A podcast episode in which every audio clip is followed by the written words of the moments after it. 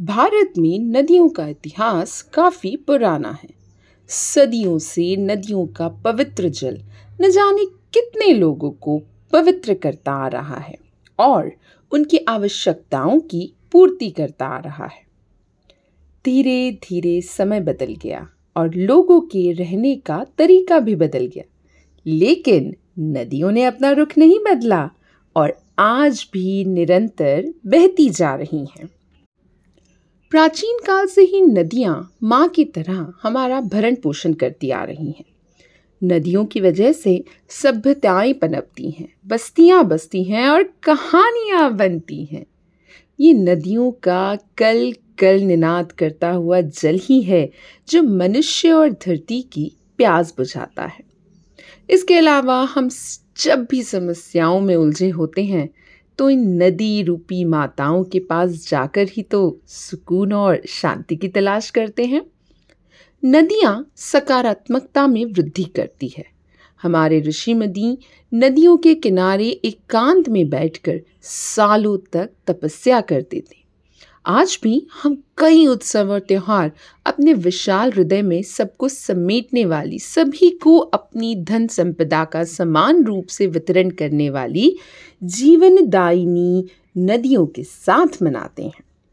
हिंदू धर्म में तो मनुष्य के जीवन की अंतिम यात्रा भी इनकी गोद में खत्म होती है। लेकिन क्या आपने कभी सोचा है कि निस्वार्थ भाव से मानव जाति को अपना सर्वस्व न्योछावर करने वाली नदियों को बदले में हम प्लास्टिक कचरा और गंदगी दे रहे हैं? शायद ईश्वर के इस अनमोल खजाने को सहेजने के लिए हम गंभीर इसलिए नहीं हैं क्योंकि हमें इसकी महत्ता का अंदाज़ा नहीं है। जिस दिन हम पूरी तरह से इनके महत्व को समझ जाएँगे, उस दिन खुद से नदियों को स्वच्छ और संरक्षित रखना शुरू कर देंगे। तो जानते हैं, आज मैं ये सब आपको क्यों बता रही हूँ? क्योंकि आज है विश्व नदी दिवस, यानी कि वर्ल्ड रिवर डे। नदियों के बारे में जन जागरूकता बढ़ाने और उनके संरक्षण को प्रोत्साहित करने के लिए हर साल सितंबर के चौथे रविवार को विश्व नदी दिवस मनाया जाता है। यह दिन पृथ्वी पृथ्वी के जलमार्गों का जश्न मनाता है, जिसमें हर साल साठ से अधिक देश भाग लेते हैं। तो इस दिवस पे चलिए आपको सुनाती हूँ नदियों की एक छोटी सी कहानी। एक समय की बात है जब धरती पर कई सुंदर नदियाँ बह रही थी। ये नदियाँ अपनी कथा सुनाने के लिए सब बच्चों के लिए मिलकर एक समय में बैठी। सरिता नदी ने आवाज़ बुलंद की और कहा, मैं एक बार एक बड़े महाराजा के पैदल यात्रा का हिस्सा बनी थी। मेरा पानी उनके शीश पर गिरा था। मेरी महत्ता अद्वितीय है। यमुना नदी ने अपनी महत्ता बच्चों को कुछ इस तरह बताई, मेरे पास भी एक महत्वपूर्ण कहानी है। मैं भगवान कृष्ण के संग खेलती थी और मेरे किनारे उनके बचपन के कई प्यारे किस्से घटित हुए हैं। तो गंगा नदी ने अपना किस्सा सुनाते हुए कहा, मैं भारतीय संस्कृति का पवित्र स्तोत्र हूँ। लोग मेरे तट पर आकर अपने पुण्य स्नान करते हैं और मुझे अपना माँ भारत कहते हैं। तो कावेरी नदी ने अपनी कहानी से कुछ इस तरह बच्चों को प्रेरित किया। मेरी जीवन धारा आध्यात्मिकता और पावनता से भरपूर है। लोग मेरे किनारे आकर अपने पापों को धो देते हैं और नई शुरुआत करते हैं। तो गंगा, यमुना, नर्मदा, सरयू, ब्रह्मपुत्र और कावेरी जैसी बड़ी बड़ी नदियाँ अपनी एक अलग महत्ता लिए हुए हैं। जानते हैं, गंगा शांति पूर्णता का प्रतीक है। तो यमुना सुंदरता की प्रतिक्रिया, नर्मदा त्याग का प्रतीक तो सरयू पवित्रता का प्रतीक, ब्रह्मपुत्र महाकवि की भावना और कावेरी संतोष की प्रतिक्रिया है।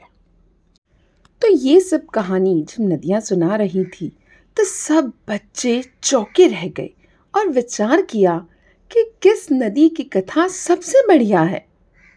तब एक छोटी सी नदी ने बोला, मैं शायद बड़ी नहीं हूँ और मेरा पानी भी बहुत कम है, लेकिन मैंने लोगों के लिए हमेशा काम किया है। मैं गाँव के लोगों के प्यास को बुझाने में मदद करती हूँ और उनकी ज़रूरतों को पूरा करती हूँ। सभी बच्चे इस नदी के शब्दों से प्रेरित हो गए। और समझ गए कि महत्ता नहीं केवल आकार में होती है, बल्कि काम करने में भी होती है। वे सभी नदियों की महत्ता को समझ गए और समझे कि हर नदी की अपनी एक विशेष भूमिका होती है। इसके बाद से वे नदियाँ मिलकर धरती के हर हिस्से को जीवन देती रही हैं। अपनी कथाओं और पानी के साथ और वे बच्चों को यह सिखाती रही हैं कि महत्ता केवल बड़े होने में नहीं, बल्कि अपने कार्यों से भी प्राप्त की जा सकती है। तो ये थी नदी दिवस की एक छोटी सी कहानी। दोस्तों, आप जानते हैं कि दुनिया में एक लाख पचास हज़ार से अधिक नदियाँ हैं और ये वही हैं जिनके बारे में हम जानते हैं।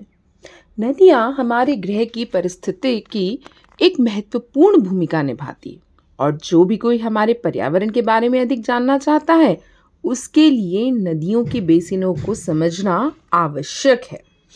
हमारे संपूर्ण मानव इतिहास में शुरू से ही नदियों का अत्यधिक महत्व रहा है।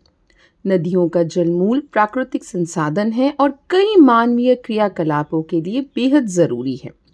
भारत जैसे देश में जहाँ की अधिकांश जनसंख्या जीविका के लिए कृषि पर निर्भर है, वहाँ सिंचाई नव संचालन और जल विद्युत निर्माण के लिए नदियों को संरक्षित रखना हम सबका कर्तव्य है। नदियों को स्वच्छ बनाने के लिए सरकार द्वारा भले ही कितने ही कदम उठाए जाएँ, लेकिन अगर हम जागरूक नहीं होंगे और अपने स्तर पर उन्हें स्वच्छ रखने में कोई पहल नहीं करेंगे, तब तक नदियाँ कभी भी पूरी तरह से स्वच्छ नहीं हो पाएँगी। अगर ऐसी ही हम भौतिक संपदा की अंधी दौड़ में मुफ़्त में मिले इस बहुमूल्य खजाने का अंधाधुंध दोहन करते रहेंगे तो धीरे धीरे हमारी नदियाँ मर जाएँगी, जिसके बाद पृथ्वी पर जीवित सभी प्राणियों को अपने जीवन का निर्वाह करना मुश्किल हो जाएगा। ये हम सब भली बात ही जानते हैं कि नदियों के बिना धरती पर जीवन की कल्पना करना मुमकिन नहीं है। नदियाँ हैं तो जीवन है।